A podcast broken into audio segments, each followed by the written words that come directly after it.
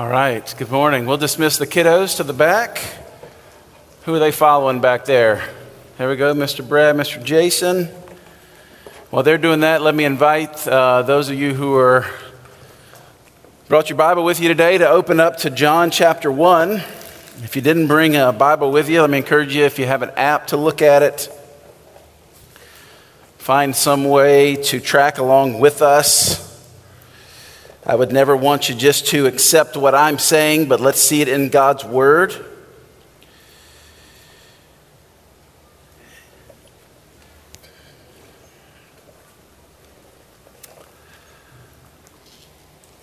Let's read it together.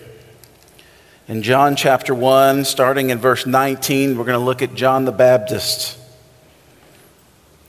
And this is the testimony of John when the Jews sent priests and Levites from Jerusalem to ask him, Who are you?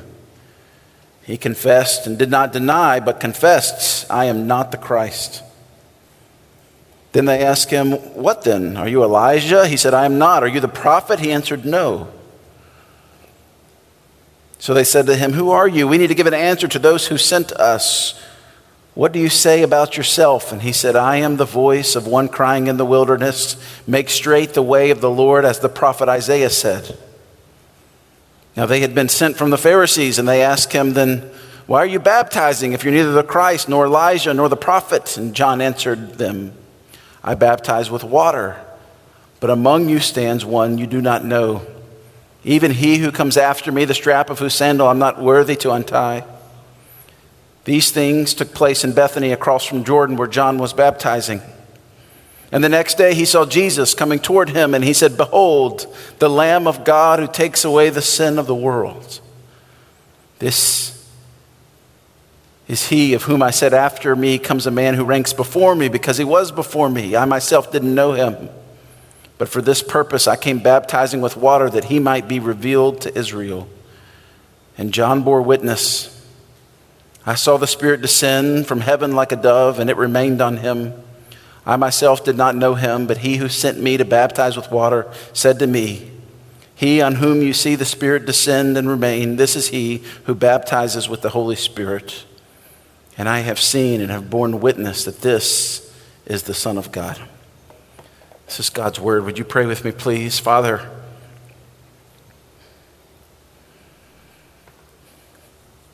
I pray that your word would do what it does, that it would come with might and with power as it's living and active. Lord, I pray that you would speak to us and speak to our hearts through your word, that it would be truth that is implanted into our lives, that's not in one ear and out the other, but it would be deeply rooted in us and it would produce a change in us.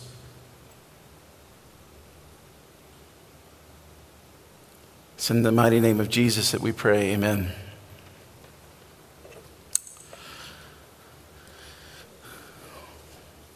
When we look at this passage, you see the entrance of John the Baptist. And um, I love talking about John the Baptist because he is so atypical of so many of what we might think of as religious leaders. There are five different Johns in the New Testament. There's John the Baptist, who we're going to speak about today, the forerunner of Christ. There's John the Apostle, or sometimes called John the Evangelist, who wrote this book and also the author of um, his epistles, 1st, 2nd, and 3rd John, and then also the book of Revelation. Several other Johns. There's John Mark, who wrote uh, the Gospel of Mark, cousin of Barnabas. Peter's dad, Simon Peter's dad, is also named John, but this John stands kind of out in the forefront because Jesus said of John the Baptist that there was no greater man born of woman. No greater man. Of course, Jesus in a category all to himself, but what a statement for Jesus to make about his cousin John the Baptist. In Luke 7, he says, I tell you, among those born of women, none is greater than John. And so we see John the Baptist. A few verses before this, in verse 6 of John chapter 1, we're introduced to him. There was a man sent from, John, from, from God whose name was John. He came as a witness to bear witness about the light that all might believe through him. He was not the light, but he came to bear witness about the light. And so he enters the, the scene and he's causing a bit of a ruckus out in the wilderness. And he's a unique guy. This is not a guy that has, uh, is wearing khakis and a button up shirt you know, speaking seminary talk. No, this guy is wild. I just like picture him in my mind like wearing a Jedi robe and riding a Harley, um, and he hadn't washed his hair in several weeks.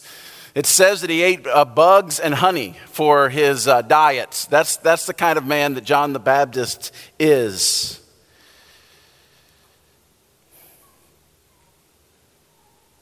He's yelling at people to repent and to be baptized and yet he's the greatest man who ever lived. So I want to look at John a little bit about what made him so great. The angel announced before John was even be born that he would be great before the Lord, and he was great not because of his own actions, but because he was filled with the Holy Spirit. And because he ran the race of God that God had put before him. Today's passage tells us many things. I'd like to focus on these two things Two things about John and two things about Jesus, and then we'll close with a little application. First thing about John, John led with humility. To set the scene, they're in the wilderness. It says that they're in a place called Bethany, but distinguishes it not from the Bethany that Mary and Martha lived at that was real close to Jerusalem. No, this is on the east side of Jordan. This would have been quite a trek out in the wilderness. The NIV says the desert. And John's out there in this mostly uninhabited desertscape kind of place where people are living in caves. And he's baptizing people, and evidently a large gathering has surrounded John enough till word gets back to the Pharisees, this text tells us, and they sent the priests and the Levites, kind of like the temple police, to go and check out if this guy is legit or not. What is wrong uh, with this guy, John, we need to see if, if because he didn't come up through the ranks like most. He didn't follow a certain rabbi and go to all the schools. No, this guy had godly parents, but he was kind of raised outside of that system. And so they, they send the temple police to investigate and ask him,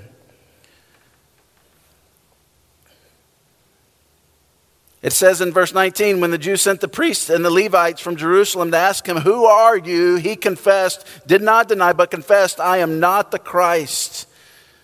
And they asked him, What then? Are you Elijah? He said, No, I'm not. Are you the prophet? And he answered, No.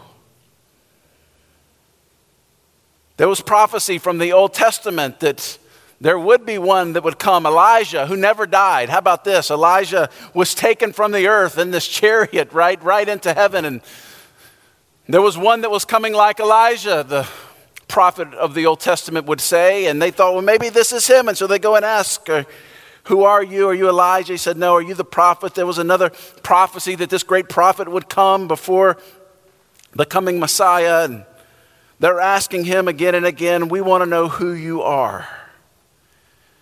The first thing about John I want to focus on is he led with humility.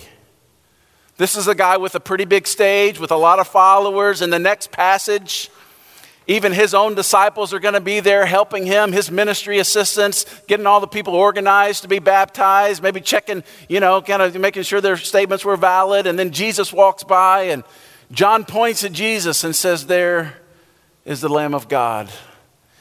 And John encouraged his own disciples to go and follow after Jesus. John led with humility. When he had a stage, when he had people inquiring of him, of him, when he had grown a large crowd, he didn't take that spotlight onto himself. He passed it to Jesus. He was focused on Jesus. He was leading with humility. When they ask him, Well, then who are you? He says, I'm just a voice crying in the wilderness. He's given the stage, but he takes the humble road, not denying that he has gifts, not denying that he has a prominent role in the ministry of Christ. As humility has been defined, it's not thinking less of yourself, but thinking of yourself less. He could have used this stage to earn a lot of money, to get a lot of pedigree, but instead he remains humble. He led with humility. The root word for humility used here actually means to know your place. Not to be self deprecating, not to deny the fact that God has gifted you with many talents and abilities, but also this understanding that this whole life is not about you. Skip down with me to verse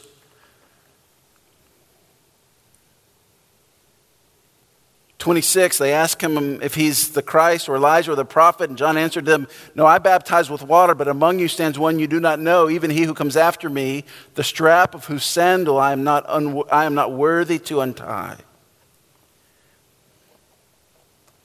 And that day, as you can imagine, these people wearing open toed sandals, often there's no place that you can go buy just, you know, no, no shoe store to go get these things. And so they were passed down in the family. They're walking on dirt roads with all the animals, and you can imagine what that would look like. And one of the commentators I read, I think it was Luther, he said it probably smelled like Satan's breath, right? That's nasty. And there was a tradition that as a leader would have followers or disciples that would come beside them behind them to learn and they were kind of their ministry assistants and they would do anything except law prevented them from untying the strap of the sandal that their master was wearing. So the disciples couldn't do that. That was the job for the slave and not even a jewish slave. Even a jewish slave would not even do that. That was i mean that was the most menial task that you could do.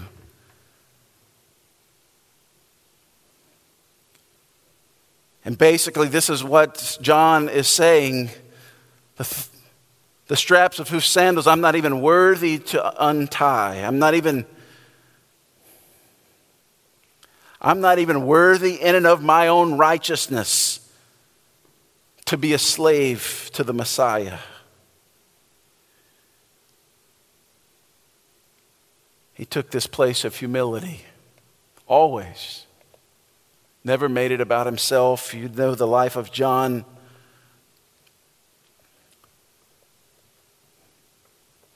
Was a difficult one, found himself in prison,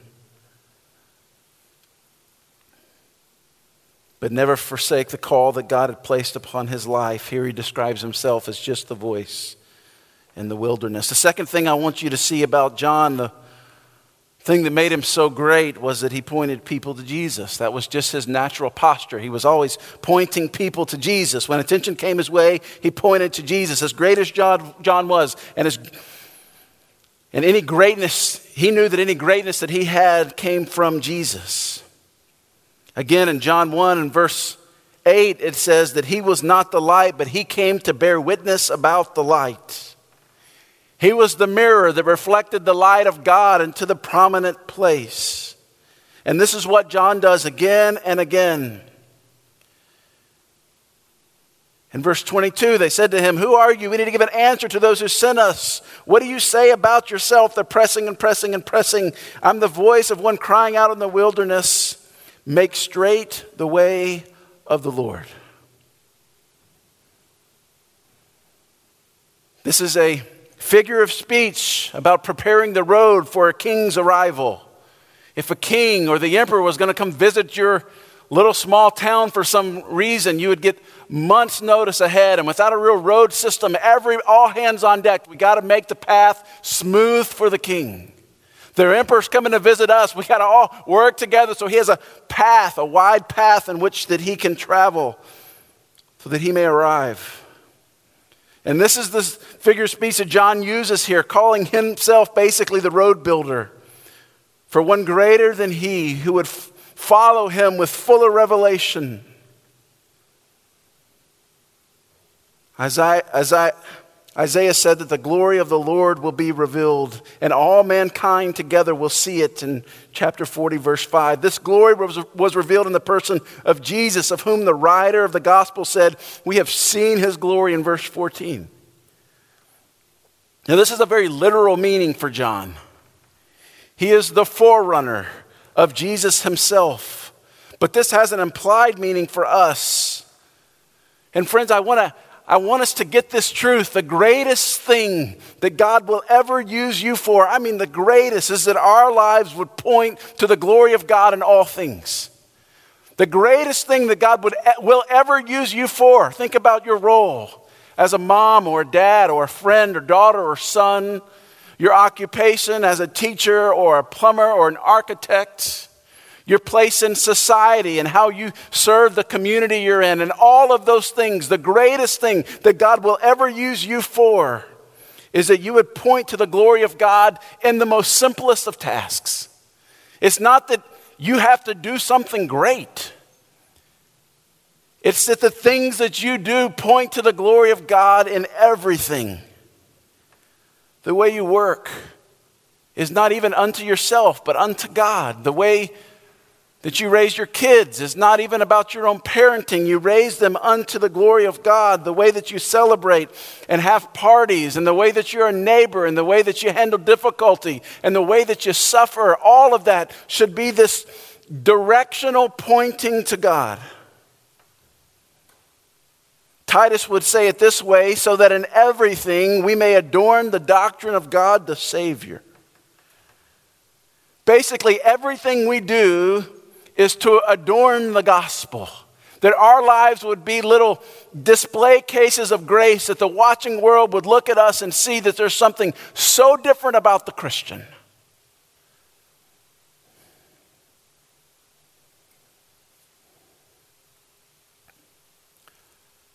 And just as a quick warning for us, friends, most of us lose track of this.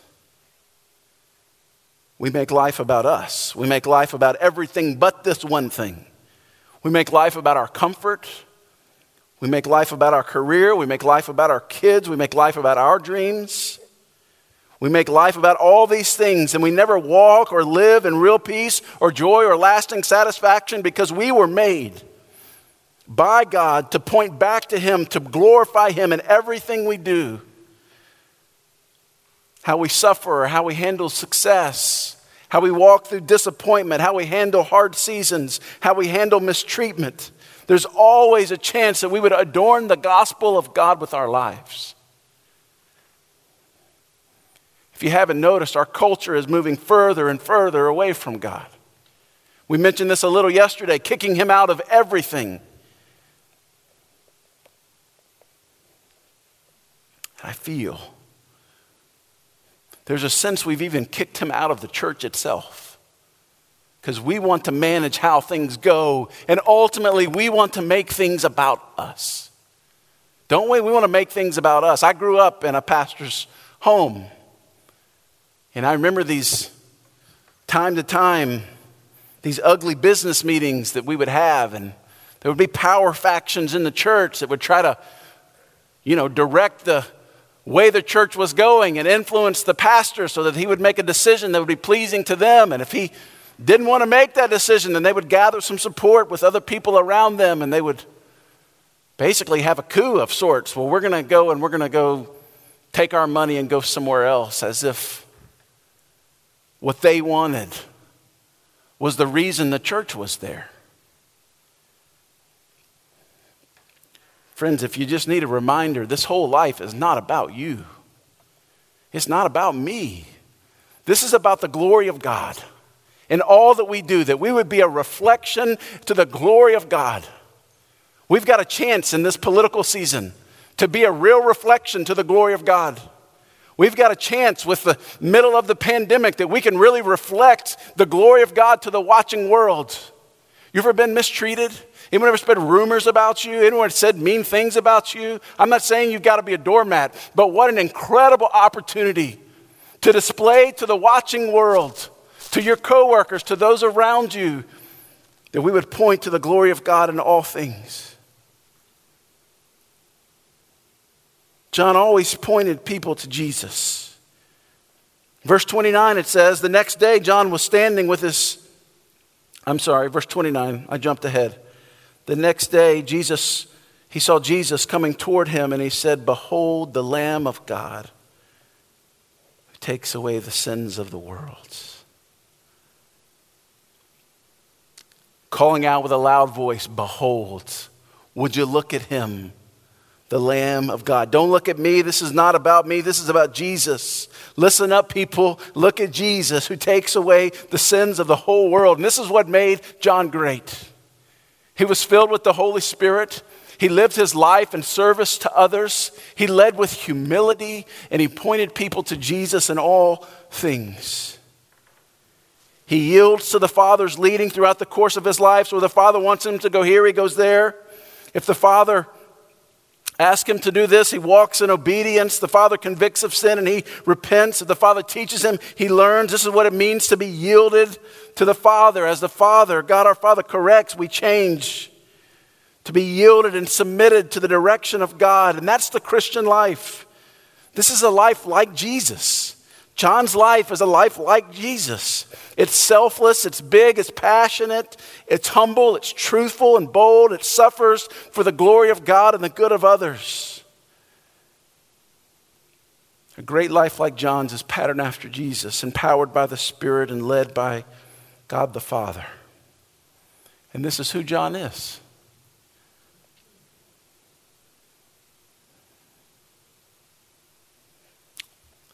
Let me tell you two things about Jesus. Two things about John, two things about Jesus.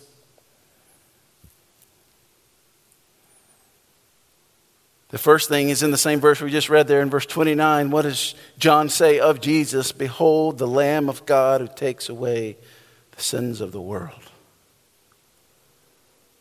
He had been talking about the coming Messiah. Verse 30 This is he of whom I said, After me comes a man who ranks before me because he was before me. I myself didn't know him. This word know here means experientially know him. I didn't know him, but for this purpose I came baptizing with water that he might be revealed to Israel. Now, you know, John was the cousin of Jesus. How, we were talking about this this morning with Jeff as we were praying for our service that God would move in a mighty way. We were asking this very question. Isn't it weird that John says, I didn't even know Jesus? And as I studied this week, he's not saying that he didn't know Jesus, his cousin. It's very likely that they would see, together, see each other at family gatherings or family reunions. But what he's saying here is, I did not know Jesus, the Messiah. At this point, Jesus had not revealed the full extent of what he came to do. And John just knew him as cousin Jesus, who never got in trouble, right? Who who did everything right, who set the curve on everything. But now he's introduced as Jesus the Messiah. And he gives a little commentary here. And John bore witness in verse 32 I saw the Spirit descend from heaven like a dove, and it remained on him. I did not know him, but he who sent me to baptize with water said to me, He on whom you see the Spirit descend and remain, this is he who will baptize with the Holy Spirit. And I have seen and have borne witness that this is the Son of God. This word he uses here to describe him, the first word is the Lamb of God who takes away the sins of the whole world. I feel like we should just celebrate that very thought. The Lamb of God who takes away the sins of the whole world. This phrase is loaded with multiple meanings. When he called him the Lamb of God, certainly they're getting closer to Passover, and that may have been where immediately his hearers, their mind would go. Think about the Passover lamb, symbolizing the deliverance of the Hebrew people from Egypt. You remember this? That an evil Pharaoh had risen up and didn't remember Joseph and the blessing of the Israel people. And God sent Moses to declare deliverance on them and bring them out into the promised land. And the Pharaoh stood up against God and said, I will not bow to this God. And there's this duel between Pharaoh and God. And of course, God's going to win that 10 out of 10 times. And he gave Pharaoh the opportunity to repent, and he gave him warnings through plagues, one after another after another, giving him time to repent, giving him time to align his own mind and heart with God. But Pharaoh resisted. He would not do that. And so the last plague came the angel of death that would come, and the firstborn of every home would die. I'm a firstborn, and think about waking up one morning to the firstborn being dead in your own home. What a tragic thing that is. And people ask, well, who, who is this God that would allow such things? But when you read the actual story, there was moment after moment opportunity for repentance. And even there, there's the warning hey, the, the death angel is coming, and there's a way that you can avoid death, and that's to take a blameless or spotless lamb and sacrifice that lamb and the blood which comes from that lamb that you would to paint it on the doorpost of your home. And then that night when the angel of death is to come through then he's going to pass over your home. There was salvation available. And many people who weren't jews took them up on this. Scripture labels them as the God-fearers, and they were always camped just kind of right outside of Israel, and they fled Egypt even that next day as well. And so they would remember as Passover got closer, they would have a meal. We talk about this in the Last Supper so often. We're going to celebrate it in communion here in a little bit. They would have a, the Passover meal. And certainly that's what they were thinking of. John said, Hey, there's the Lamb of God that takes away the sins of the world, and they're thinking about the Passover lamb from Exodus 12. They might also be thinking about the animal in the thicket. Remember that in Genesis 22? Abraham and Isaac go up the mountain to sacrifice unto God, and yet they bring no animal. And Isaac looks back at Abraham and says, Where is the sacrifice? And God provided an animal caught in the thicket. Many would have thought about the continual sacrifices. Exodus 29 talks about the continual, this daily offering in the temple of a lamb that would be slain in the morning and in the evening, and this happened every day as this constant atoning sacrifice for the sin of the people. And as John the Baptist, you can kind of see him in the water, and all the crowds are gathered around, and Jesus walks by and he points that finger Behold, the Lamb of God. And this was a light bulb moment for John, revealed by the Holy Spirit. The reason why our firstborn didn't die the night of the Passover was because God was offering up his own firstborn to take our place. He's coming to take upon himself the sins of the whole world. This passage so closely connected to Isaiah 53. You remember this, but he was pierced for our transgressions. He was crushed for our iniquities. Upon him was the chastisement that brought us peace, and with his wounds we are healed. All we like sheep have gone astray, and we have turned every one to his own way, and the Lord has laid upon him the iniquity or the sin of us all. He was oppressed and he was afflicted, yet he opened not his mouth like a lamb that is led to the slaughter, like a sheep that is silent before its shearers. John is pointing toward the coming atoning work of Christ, and he doesn't even know it in its fullness yet who by one final sacrifice of himself, Jesus would remove the guilt and sin and open a way for us to be reconciled to God. And John the Baptist, in his limited understanding, is introducing us to Jesus this way, declaring that only Jesus could take away the sin of the whole world. And this is why Jesus came. He came to deal with the sin of the whole world. Not just some selected group of people, the sin of the whole world. Every race and nation and tongue and dialect. We look at the book of Revelation and we see all of these groups of people surrounding the throne of God. Their presence there made possible with this very act that Jesus would come to do life on this earth, to give his life as a sacrifice, to take upon him the sin of the world.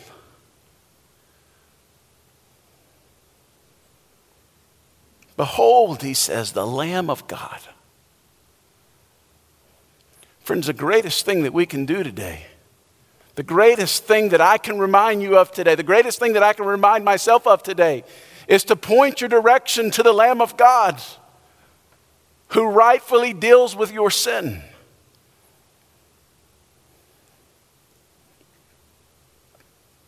All the things we do, and the music and the setup, and the people who got here really early, and the breakfast that they had for the lady, all these things that we do, and the people who are watching kids, and, and they're loving those kids well, and they're teaching them these great Bible stories, it all culminates in this point so that all of us could be reminded once again behold the Lamb of God that takes away the sins of the whole world. He's the Lamb of God. But not just that, He's the Son of God. Look, look further down in verse 34 And I have seen and have borne witness that this is the Son of God. Now, John is baptizing here with water. And they ask him, John, who gives you the authority to baptize with water? It was customary in that day if a Gentile wanted to convert to Judaism, they would be baptized with water as a ritual of purification. And if a Jew wanted to, what we would call rededicate their life, maybe they had wandered off the path, they wanted to rededicate their life to the God of the Bible and to enter back into pious living then they would baptize themselves in the water. And here's John in the Jordan. He's baptizing not Gentiles converting to the faith, no, he's baptizing the Jews. And he's baptizing with water. It's a baptism of repentance, it's a baptism of an acknowledgement of sin. It's a baptism of an awareness that I need someone greater to deal with my own inadequacies and shortcomings to deal with my sin. John says, It's He who comes that will baptize with the Holy Spirit. And I have seen and borne witness that this is the Son of God. Remember in John 1, verse 14, it says, And the Word became flesh and dwelt among us, and we have seen His glory, the glory of the one and only Son from the Father. And John is there to be a voice in the wilderness pointing us to Jesus. He is the Word made flesh, He is the one. 165 times through the New Testament, Jesus calls God his Father. In John 5, verse 17, Jesus would say of himself that he was with God. He was God. The word son is used for the first time in John's gospel as a title of Jesus Christ here in verse, this passage, verse 18. Remember that John had this in his purpose in writing us to convince us that Jesus was the Son of God. At least 19 times, Jesus is referred to as the Son of God. Mark 3 and Luke 4 tells us that even the demons believed that he was the Son of God. The Son of God, which conveys all the power and prestige and honor that such a name meant. He was the Son of God. This is why it's such a big deal that John the Baptist's message about Jesus was that he was the Lamb of God and the Son of God as a way to describe to us how salvation would come to earth.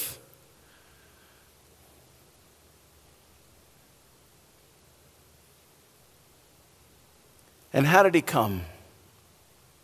As the Son of God, you would expect to him to come in a royal parade, right? Riding on the victor's horse, coming to do away with evil forever. In all his regality as the Son of God, he certainly could have done that. We see the picture of him on the cross, It says even at a moment that he could have called down legions of ten thousands of angels, yet he didn't. Isaiah said he would come like a sheep, silent before its shearers. A lamb led to the slaughter. This is what Tim Keller calls the oxymoron of God. It's his strong weakness. It's the lamb who is the lion, and the lion like lamb. It's the lamb who is king, the messianic king coming in meekness, in apparent weakness. If Jesus would have come in strength the first time to do away with evil, that meant that he, that meant that he would have to do away with us because all of us have evil in our hearts. And so he didn't come the first time as the conquering king to do away with evil. No, he came as the suffering servant to destroy to take upon the sin of the world upon his own shoulders so that we could have access to the family of God, the forgiveness of God. And when he returns, he will destroy all evil at that point and save us at the same time. It's this incredible picture of the salvation of our great God. Friends, your need this morning, your greatest need is reconciliation to God.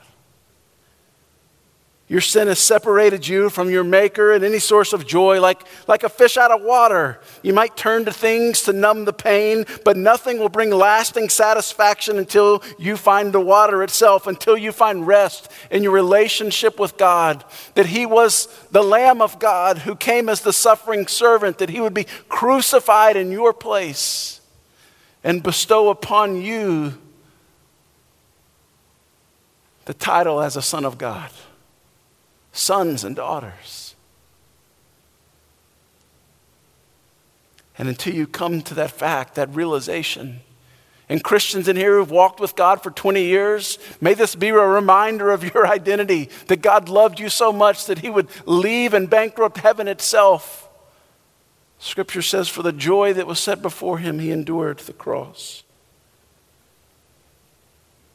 Well, how do you get it? How do you get this reconciliation with God?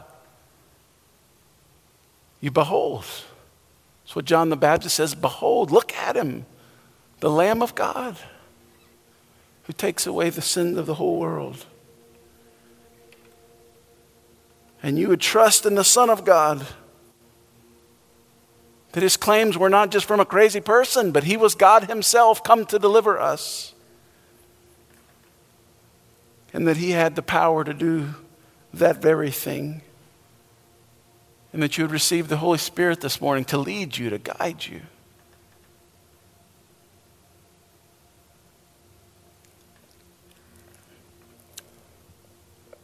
Friends, the greatest thing we can become is like John the Baptist, a voice announcing from the wilderness that there's a better way. There's a better way. It had been several hundred years since God had spoken to man through that intertestamental period. Darkness was everywhere, evil was winning. God's very people just had this bloody ritual of sacrificing lambs every day just to appease the wrath of God toward them. And John, he didn't know the full picture of it yet, but there he is announcing, Behold, the Lamb of God. Friends, this is the greatest privilege that we have as believers.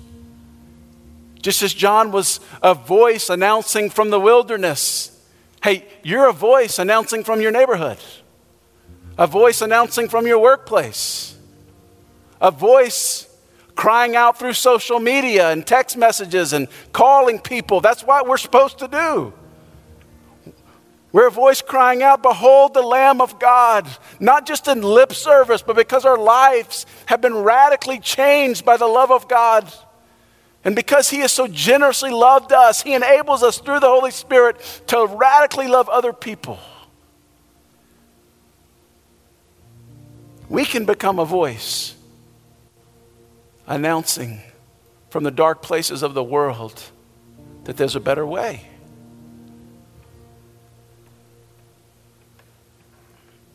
There's a better way. My prayer this morning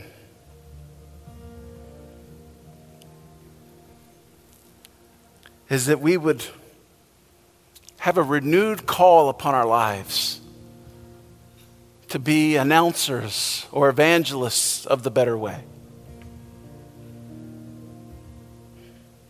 There's not a person I talked to this week who didn't talk about how difficult life is right now. The things they're asking our teachers to do, they are overwhelmed. The one phrase I hear every teacher I've talked to, talked to 10 or 12 of them this week, they'll just say, you know, I almost quit this week. I quit again this week. Seems like every job there is. It's just harder to do right now in the midst of a pandemic, and people are losing their jobs. Real difficulty seems to be either already arrived at our home or on the horizon. And this gentle whisper of the Holy Spirit to us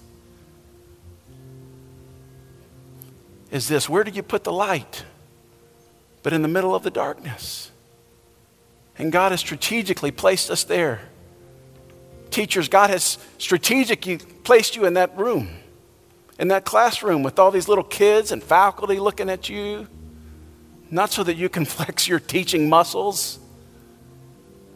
No, but through the way that you carry yourself, that you would adorn the gospel of God. In everything that we do,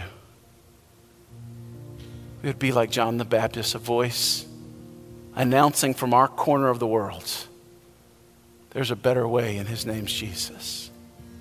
Let me pray for us. We're going to take communion here in a minute, but I just want to give you some time to, right where you're at. Would you ask the Holy Spirit to speak to you? Maybe there's sin in your life. It's, it's time to confess those things to Him receive His forgiveness in full.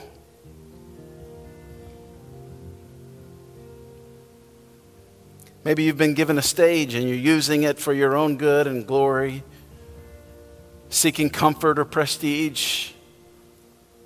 And yet, God's reminder this morning is that everything that we've been given, we're, we're a steward of, that we would use any means that we have to point people to Jesus.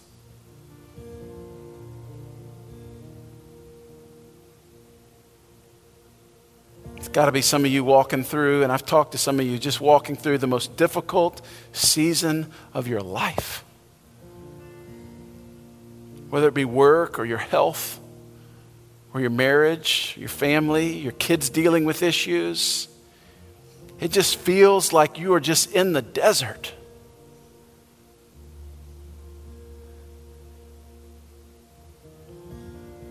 Friends, I want you to know that God's with you. He's a plan for you in the desert. I find it strange that John is in the middle of the desert, announcing with a loud voice, There's a better way, and it's Jesus.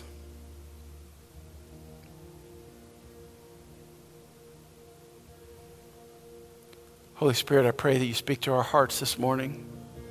Remind us of our identity in you sons and daughters of the great King, for those that have put their faith and trust in you, for those in this room who are on the outside looking in, they don't know what it's like to be part of the family of God. I pray they would take a step today to behold you as the Lamb who gave your life for our sin, but also as the regal King who adopts us into his family. Pray that our hope would rise, that we would be encouraged to walk through difficulty, pointing others to you in all things. In Jesus' name, amen. 1 Corinthians 5, verse 7 says that Christ, our Passover lamb, has been sacrificed. When Jesus came and was gathered with his disciples on the night that he was to be betrayed, he had the Last Supper with those disciples. And he told them that they should continue to do this every time they met together. And so that's what we do. If you, you got a little cup there in front of you,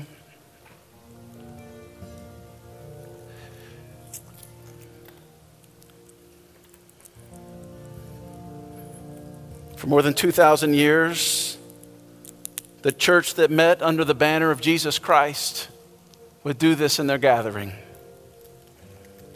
There's a little wafer in there representing the body of Christ that was beaten and bruised and hung upon a cross. And he did it for us. Pray with me. God, thank you for your body given for our salvation. In Jesus' name, amen. You can take the bread and partake.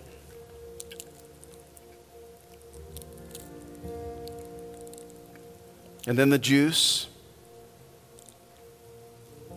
representing the salvific blood of Christ spilled for us.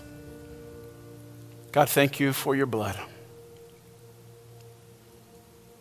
As the hymn says, the fountain filled with blood drawn from Emmanuel's veins. Partake of the juice. We're going to sing here in a minute. I encourage you to rejoice in all that God has done. If you'd like to pray with someone, there'll be me and a few others in the back. Listen, if God's moving in your heart and you'd just like to tell somebody about it, you're up against, we're walking through a hardship, you'd like someone to pray for you, please take us up. We'll be standing in the back. It'll be such a joy to pray for you, and we'll sing together.